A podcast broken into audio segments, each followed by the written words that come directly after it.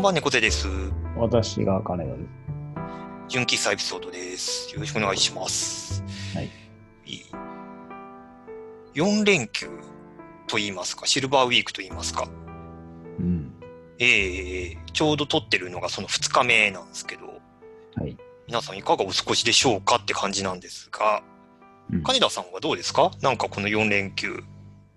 特別な予定とかないです。ないですか？はい。普通の土日と変わらないですね。うーん。うんそうですね。うちも、そうだな、4連休の最終日にどっか行こうかっていう話があるぐらいで、まあちょっと外食、うん、あ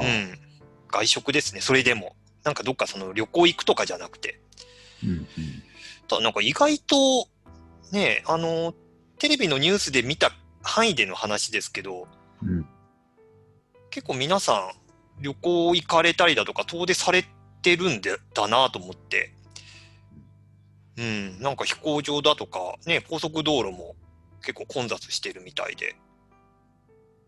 うん、なんか、そう、なんかみんみんな家で過ごしてるもんだと思ったら意外と外出してるんだなっていう。あ、何でしたっけ？あれ ?GoTo? そう。GoTo も、あれかな、かいあの東京も含まれるようになったのかな？うん。もうそれもあるし、うん。なんとなく、あとは、まあ、直接関係あるかわからないですけど、その大型のイベントのなんか規制もちょっと緩和されたっていうのもあって、あの、サッカーだとかね、プロ野球の、あの、観客も今、なんか今まで5000人とかだったのが1万人まで拡大したりだとか、うん。そうん。うん。なんか行きたいイベントはないんですか？行きたいイベントなんかあるかな？でも、割と音楽系はまだまだ配信が多いので、うーん。あとあれですね、平日の夜とかになると、うん。やっぱなんかその、夜、その、外、い移動してまでライブ見に行くよりかは、はい。結構そのね、配信でそのままリビングで見られるとかの方が、まあ、参加しやすいっていうのもあって、正直その、なんか配信の方がありがたいっていうのも若干、なるほどね。うん、まあこの前のキングオブコント見に行った時もそうですけど、やっぱ実際に見に行くってなるとちょっとね、リスクもあるし、うんう。ん、なんか時間的にもそこまでの移動、行き来のね、時間とかもあるので、うん。そう、だからなんか見に行きたいもの、ああ、でもあの、まあ完全にあのお笑いの話ですけど、M1 の。今1回戦やってるんですけど、2回戦のよ日程がこの前発表になって、11月かな ?2 回戦がそのルミネ座吉本とか、まあ東京と大阪で予定されてて、そう、去年、去年3回戦とか、準々決勝とか見に行ってたんですけど、うん、なんか今年はちょっとあの、ね、予選の回数も少なくなってるんで、うん。なんかどどっか見に行けるタイミングで行けたらいいなっていうのはちょっと、まあ、おそらく配信とか今んとこ予定されてないのではい、うん、まあまあ、それくらいかな。うん。なんか、カイラさんとか、なんか、と遠出しようとか、なんか、このイベント行こうみたいなのって、遠出の予定はないですけどね、今のところは。うん、あのー新日本プロレスの G1 クライマックスは、はいはいはいはいはい。普段夏だったんですけど、コロナうんでずれて、うん、昨日、あれ？なんかこの土日ぐらいからうん。始まったんですよ。はで、1ヶ月ぐらいの、まあ、シリーズなので、決勝が、えっと、両国国技館で10月末かあ、な、うん。あるので、それはちょっと行きたいなっていうのはありますか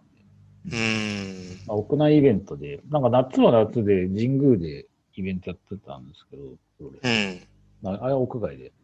うん。まあ、屋内系の大きい会場は、関東では多分初な初めてなの。うーん。うん。なんか大阪ではちょっと前にやってたんですけなので、まあ、割とこうみんなマスクして、で、かうん。あのディスタンスも取り、う声は、ん。歓声は上げないでくださいみたいな。あ、そうなんですね。そうそう。おーその状況で、なんかその歓声を出すためのアプリみたいなのがある。へえ。そう。それを入れていくかどうかみたいなところ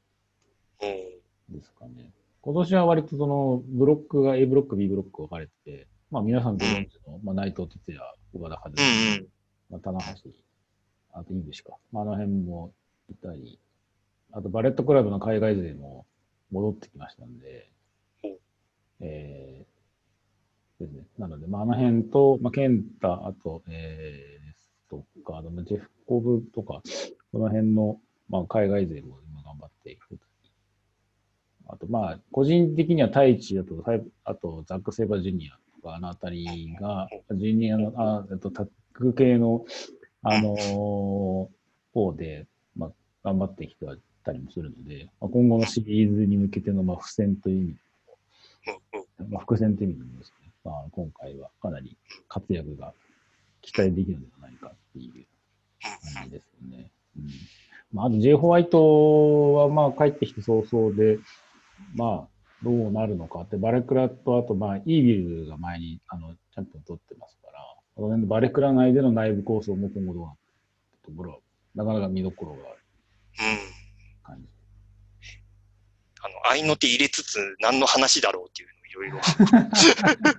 想像しながら聞いてましたけど。まあまあ、熱いシーズンになってるっていうことですねっていう。まあ、なんかこう、まあ、待望のっていう感じもありね。ただ、うん J1 がないと、やっぱ新日はなかなか閉まらない部分うーん。やっぱその海外勢が来たって、帰ってきたっていうところうが、ーん、そう、そうですね。この状況下で海外の選手が来てるっていうのは大きいですよね。そうそうそう。そうか。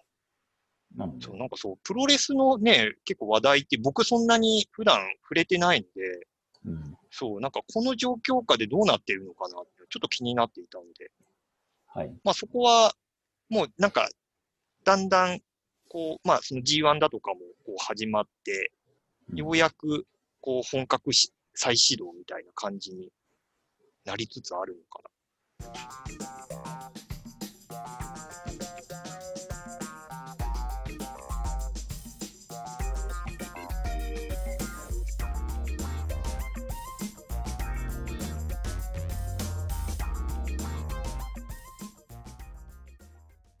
割とあの、プロレスじゃないですけど、その音楽系のいライブですね。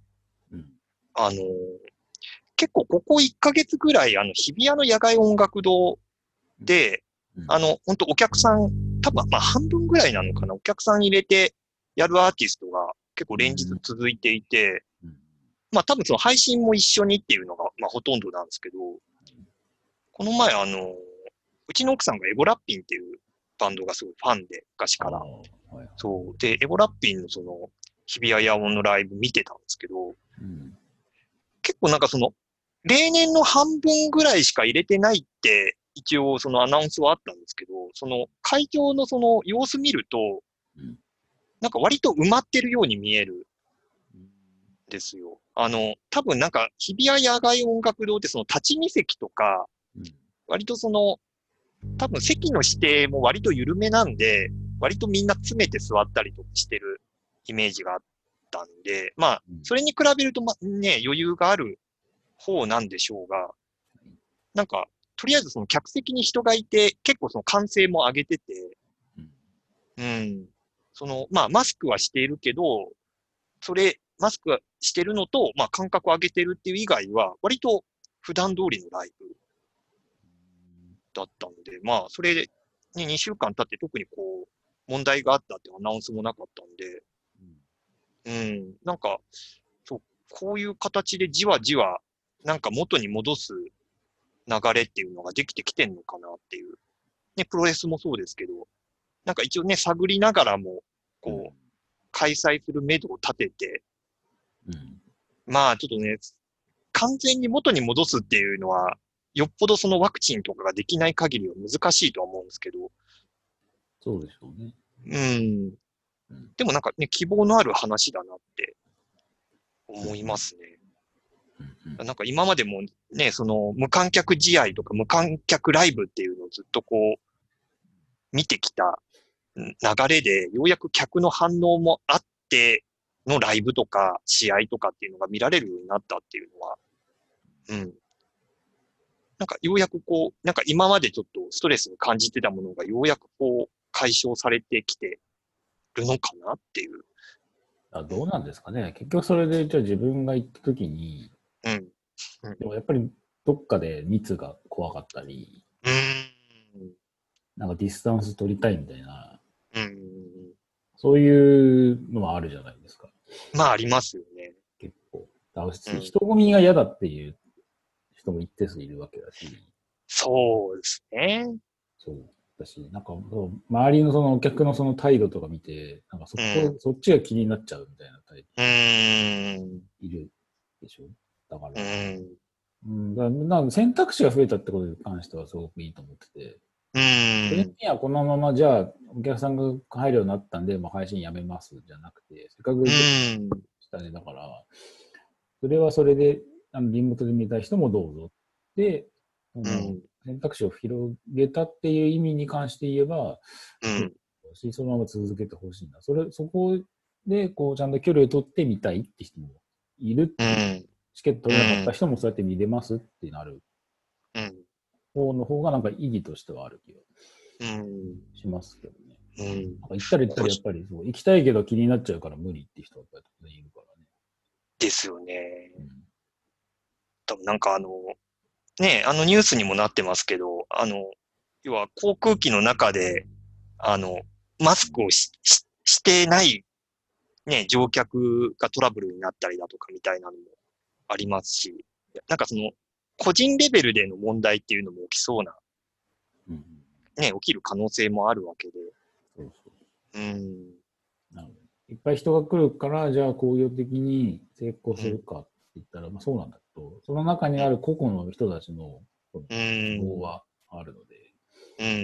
うん、受け皿っていう意味では、うん、まあ普通に配信は今後もしていくっていうのが多分前提になってくるんじゃないの？かうん、な、なりそうですよね。個人的にその配信があることでありがたいのが、うん。あのアーカイブがしばらく残るですよ、うん。どのライブも。多分、だいたい1週間ぐらいは見逃し配信みたいな形で見られる状態になっていて、はい。だから結構その、なんかライブがこう日程が重なってたりだとか、うん。やっぱりその平日仕事が忙しくて、その平日夜にそのライブの開始に間に合わなかった時とかに、うん。後から自分の都合のいい時に見返したりができるっていうのが、個人的にはすごくありがたくて、うん。うん。正直もうこの配信に関してはもうちょっとずっと続けてほしいのが本音です。はい。うん。なんでちょっと、この辺は、うん、あの、徐々に戻ってきてるのは喜ばしいことなんですけど、ちょっとね、配信も並行して、ね、あの選択肢を、うん、維持してほしいなっていうのが、うん。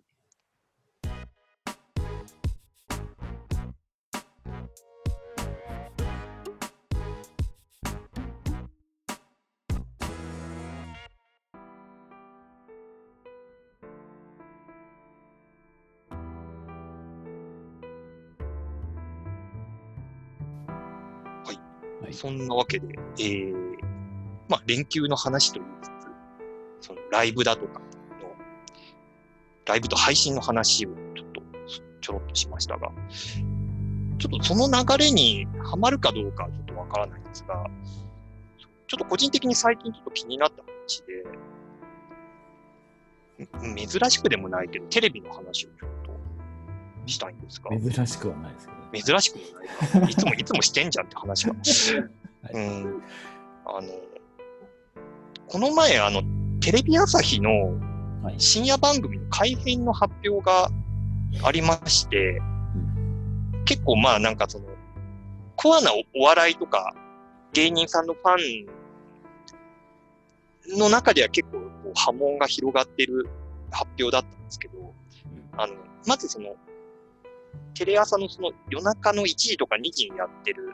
サマーズサマーズっていうあのそのサマーズの十何年やってるトーク番組と、うん。えー、あと、クリームなんちゃらっていう、これもあの番組名はずっとコロコロ変えながら、もう、なん、これも何年か結構長いことやってる、うん。まあクリ、クリームシチューのバラエティーが。この2本がまあ、今年の秋で終了というかもう終了になったですね。今週で終了になったんですね。あ、そうなんですか。えークリームなんちゃらは今週終わってて、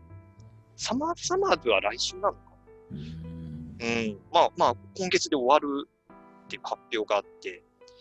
で、代わり結構その、一時二時代の番組がもう、一斉に、まあ、終わるっていうアナウンスがありうん、じゃあ代わりに何ができるかっていうと、なんかその、一斉にその新番組が14本立ち上がるっていうえー発表があったんです。あの、20分枠で、えーまあ、毎日だいたい3番組。金曜日だけ2番組っていううん形になって、で、一応そのサマーズとクリームシチューもそこの枠に新しい番組で入るんですけど、その、プロデューサーだとかディレクターは、2、30代の若手のスタッフがついて、新しい番組を立ち上げるみたいなうん形になっていて、だからもうちょっとそこの枠を全部総特会して、その20分枠のそのちっちゃい番組を、こう、一気に立ち上げるっていう形にうんなっていて、うん。なんか、なんかその発表と、あとなんだっけ、えっ、と、土日の10時台うんですね。なんかあそこも、今まで特に日曜はあのドラマの枠だった時間帯が、はいはい。そう、あの、2時間ドラマとかやってる時間帯が、前半があの、報道番組、うん。多分サンデーステーションかなんかうん。になって、うん。で、後半がテレビ千鳥と、うんうん。あの爆笑問題の心配性って、うん。これももう、あの、夜中、まあ12時台とかにやってる番組がこっちに移動してくると。うんだなんかここもその30分枠が、その土日の10時台に2本ずつ計4本できるっていうので、うんなんかその20分、30分の結構新しい枠を作って、そこにこう、まあ深夜でやってた番組だとか、新しいその若手のスタッフにやるような番組っていうのを、こう、一気にスタートさせるっていう、まあ、施策を、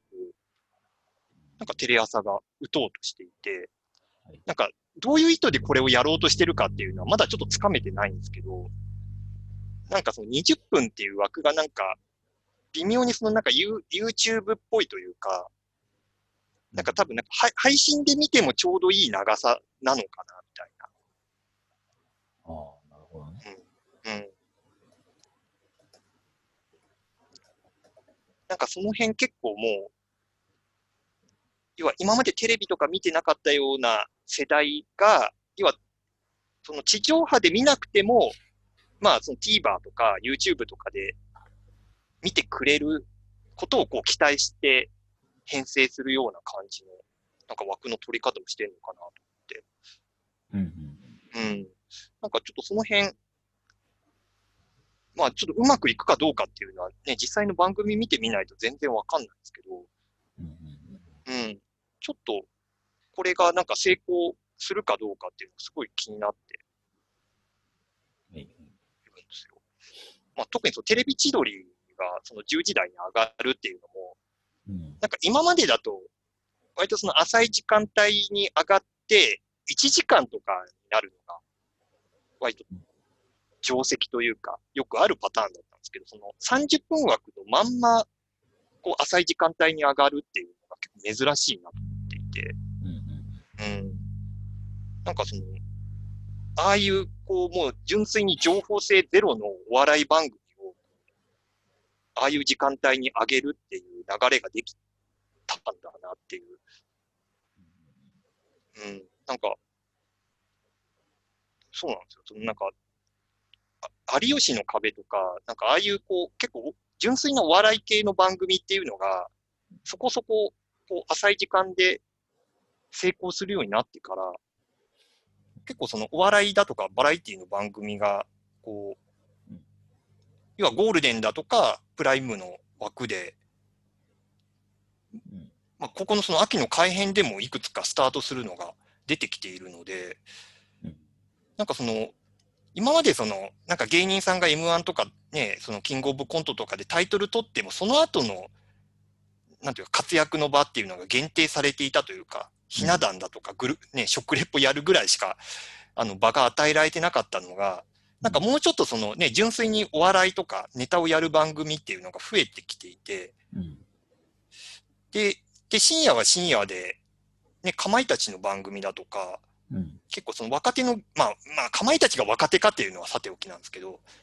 結構その新顔の人たちが、こうやるような枠っていうのがこう一気に増えてきているので、うん。うん、なんかこの流れがなんかうまく定着すると、なんかその M1 とか取った後の、なんか次のこう展開っていうところがちゃんとこう道筋ができるのかなって思っていて、ちょっと個人的にはなんか期待を勝手にしている。うん。うん、そうなんですね。そうなんですね。そうなんですよ。いや、なんかでも番組、確かになんか1時間の番組とかも見てらんないんですよ。そうそうそうなんですよね。うん、で、まあ、まあなんかその、ご飯食べながら見たりとかうん、しますけど、うん、でも、本当に食べ終わったら、もう片付けてだと、本当30分とかでもう、あと止めてみたいな感じ。うん、なんですよ。本当ん30分以上ちゃんと集中して見るっていうのは、もう正直しんどいし、バラエティで1時間のバラエティとかもなんか正直見てらんないので、そのうちのだって10分ぐらいはもうほぼほぼ CM だし、うん、ね、だったら TVer でいいや、うん、うん、うん、感じですね。CM も全部早く行って見てる。から、あんまりその時間効率的に見ても、まあ、それぐらい細かい感じにした方が、その後のネット配信も考えると、そっちの方が効率的っていうのは、うん、かつ枠も増えるから CM も多分売りやすいし、うん、いろいろこう、いいんだろうなっていうのはなんとなくうん、ありますよね。うん。30分枠の方が、そうですね、なんか、変にだれないというか、なんか無理やりこう60分、60分というか、その1時間の枠に引き伸ばそうとしてる感がある番組も少なからずあるので、うん、ドラマだけでね、1時間の枠が欲しいの。うん、うん、であのーそのに日朝系仮面ライダーとか、うん、うん、そのスーパー戦隊ものとかありますけど、うん、ああいうのは、あの、もう展開が逆に早すぎて、うん、で、つつながりがよく理解できない場合があるんですよね。はいはいはいはだから結構1話完結ものとかで、い。うん、そう、あの、まあ、それこそ捜査一課長とか、その科捜研の女とか、あの辺はもう基本的に1話完結うん、だから、それで1時間の枠で詰め込んで、まあ、ギリなんとかわかるかなっていう。うん、そうだ結構編集力が試されるっていうのは、今回そのコロナで、そのスーパー戦隊ものが、うん、その間繋がなきゃいけないみたいな時に、うん、再編集版みたいなやつをやったりとか、仮面ライダーはいはいはやってましい。うたけど、だかん。らそこでやると、あ、これってこういうことだったんだみたいなのがちゃんと分かったりしたんで、はあ。いや、総集編みたいな形で投資で見ると、その前後のつながりっていうのがようやく、そうそうそう。うん、理解できる。うん、で、実際に制作の人もなんかツイッターでその枠に収めるで大変だよねみたいなことをつぶやいてたから、うん、やっぱりまあそうなんだろうなっていう。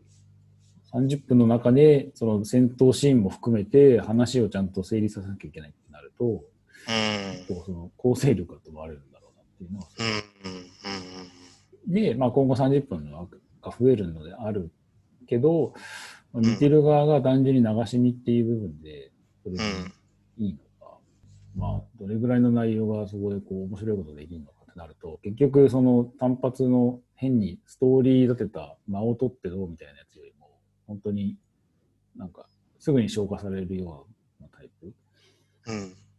TikTok までいかないですけど、なんか、ああいう感じのこう、とりあえず踊るみたいなわかんないですけど、なんかそういうのが逆に増えてきちゃうと、多分い一気に飽きるなっうーん。その辺のこう、面白さみたいな、じっくりとした笑いを今後どうするみたいな、そういうのはなんか議論としてはありそうな気がする。うんうん M1 なんかも今後だからあれですよ、テレビでやんなくなるかもしれないですよ。でもなんかそれもあり得る話だと思うんですよね。結局その、なんていうか有料配信とかで、こう、あの、ノーカットでやるとか、なんかそれも、なんかあり得る。そのうん、要は工業として、ね、そのプロレスの中継とかと同じような感じでうん、なんかそう、今後賞レースをそういう形で配信するみたいなのも全然あり得る話だと思うので、うん。うん。まあ M1 はその視聴率も十分取れてるからいいんですけど、うん。結構そのキングオブコントとか R1 とかって、うん。ここ何年かは視聴率そんなに良くなくて、うん。そう、多分 R1 に至っては結構その、うん要はショー自体が、ショーというか番組自体が存続できるのかどうかっていうのが結構、うんそのお笑いの界隈の人たちの間では結構囁かれてるところもあったので、なんか、なんかそっちに舵を切る。そのテレビでその時間、もう十分な時間確保するよりかは、もうその配信でたっぷり見せるっていう方に舵を切るっていうのも、なんか選択肢としてはあり得そう。あり、うん、そうですね。それもあり得るし、し、まあまあ、た単純に M1 に対しての愚痴ですけど、そもそもでその2時間かけて CM ばっかりの番組の中で漫才10本見るのはもうまず、まあ、まずそもそも論でしんどいんですよ。あで、すぐなんかその間をなんか伸ばすような感じになるし、で、審査員5人でしたっけ？とかに、全員にコメントとか聞いてるじゃないですか。ーうん。もうあれも、あれも正直もうしんどいから、単純に漫才10分見るだけで、もうこっちから全部飛ばす、いらないとこ全部飛ばしてっはいはいはいはい。ていうふうに結局な、僕はそうやって見てるので、その、正直あの審査員の方々のありがたい話はもう正直どうでもよくて、うんってなってとにかくると、く純粋にネタを見たい連続でっていうってなると、もう、もはや M1、M1 は M1 として様式美があるのは理解しますけど、うんただ、それをテレビで流す時代ではもうないのでは。ただ、あの、多分ヤフーが何かメディアスポンサーみたいになっていてうん、確かギャオとかでその予選の動画配信とかしてるので、なんかそのヤフーと手を組んで、ねえ、なんかそういう配信も合わせてやるとかってやってくれるといいなっていうのは今話聞いてて。うん。要はその、そうん、なんか頭出しができるとか、そのネタのうん。プレイリストみたいな感じで。ですけどね。まあ、だからテレビとしての様式美と、配信としての様式美うん。のバランスみたいな、問われるんじゃないんですかね。きっと。うん。なんかこのね、2、30分の番組がこう乱立するやつがうまくいけば、その、なんというかうん、配信する単位というか、そのユーザーが、視聴者が見るその時間の単位っていうのがすごく短くなって、うん。なんかその自分が見たい番番組だとか見たいシーンを細かく見ていきたいみたいなのが、うん。もしかすると定着して、まあその YouTube とか見る感覚で、うん。そのね、2時間、3時間の番組も見たいシーンだけ見たいとかっていう人も、ね、ニーズとしては出てくるかもしれないので、そうなってくると、配信側の UI を導入するべきかって話になる。そうそう、ただ流すだけじゃなくて、その 4, 4時間なり3時間なりを丸々流せば良いっていうわけではなく、そうでしょ。そう。うん。TVer の検索機能とかあれでいいのかとか、うん、なんかいきなりアンケートですみたいな感じで、ポップアップ出てくるし、うん、なんか年齢聞かれるとかです世界よね。とかもう、うん。何なのみたいな。なってくる。うん。だからまあこの辺をどうどうするか。っていう、うん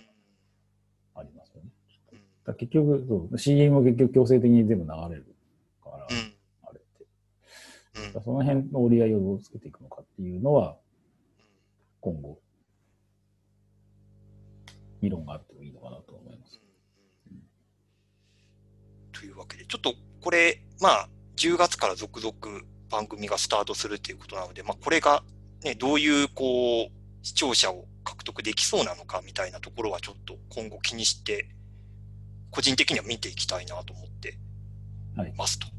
いうところで、だいたいもう30分ですかね。はいはい。今週はこんなところで。はい。はい。えっ、と、次回、冒頭特に触れなかったんですけど、次回こそ月一クレマさん予定ですので、はい。あの、楽しみにしている方は来週楽しみということで、はい。よろしくお願いします。ではでは、今週は以上ということで、はい。それでは皆さん、おやすみなさい。そうですわ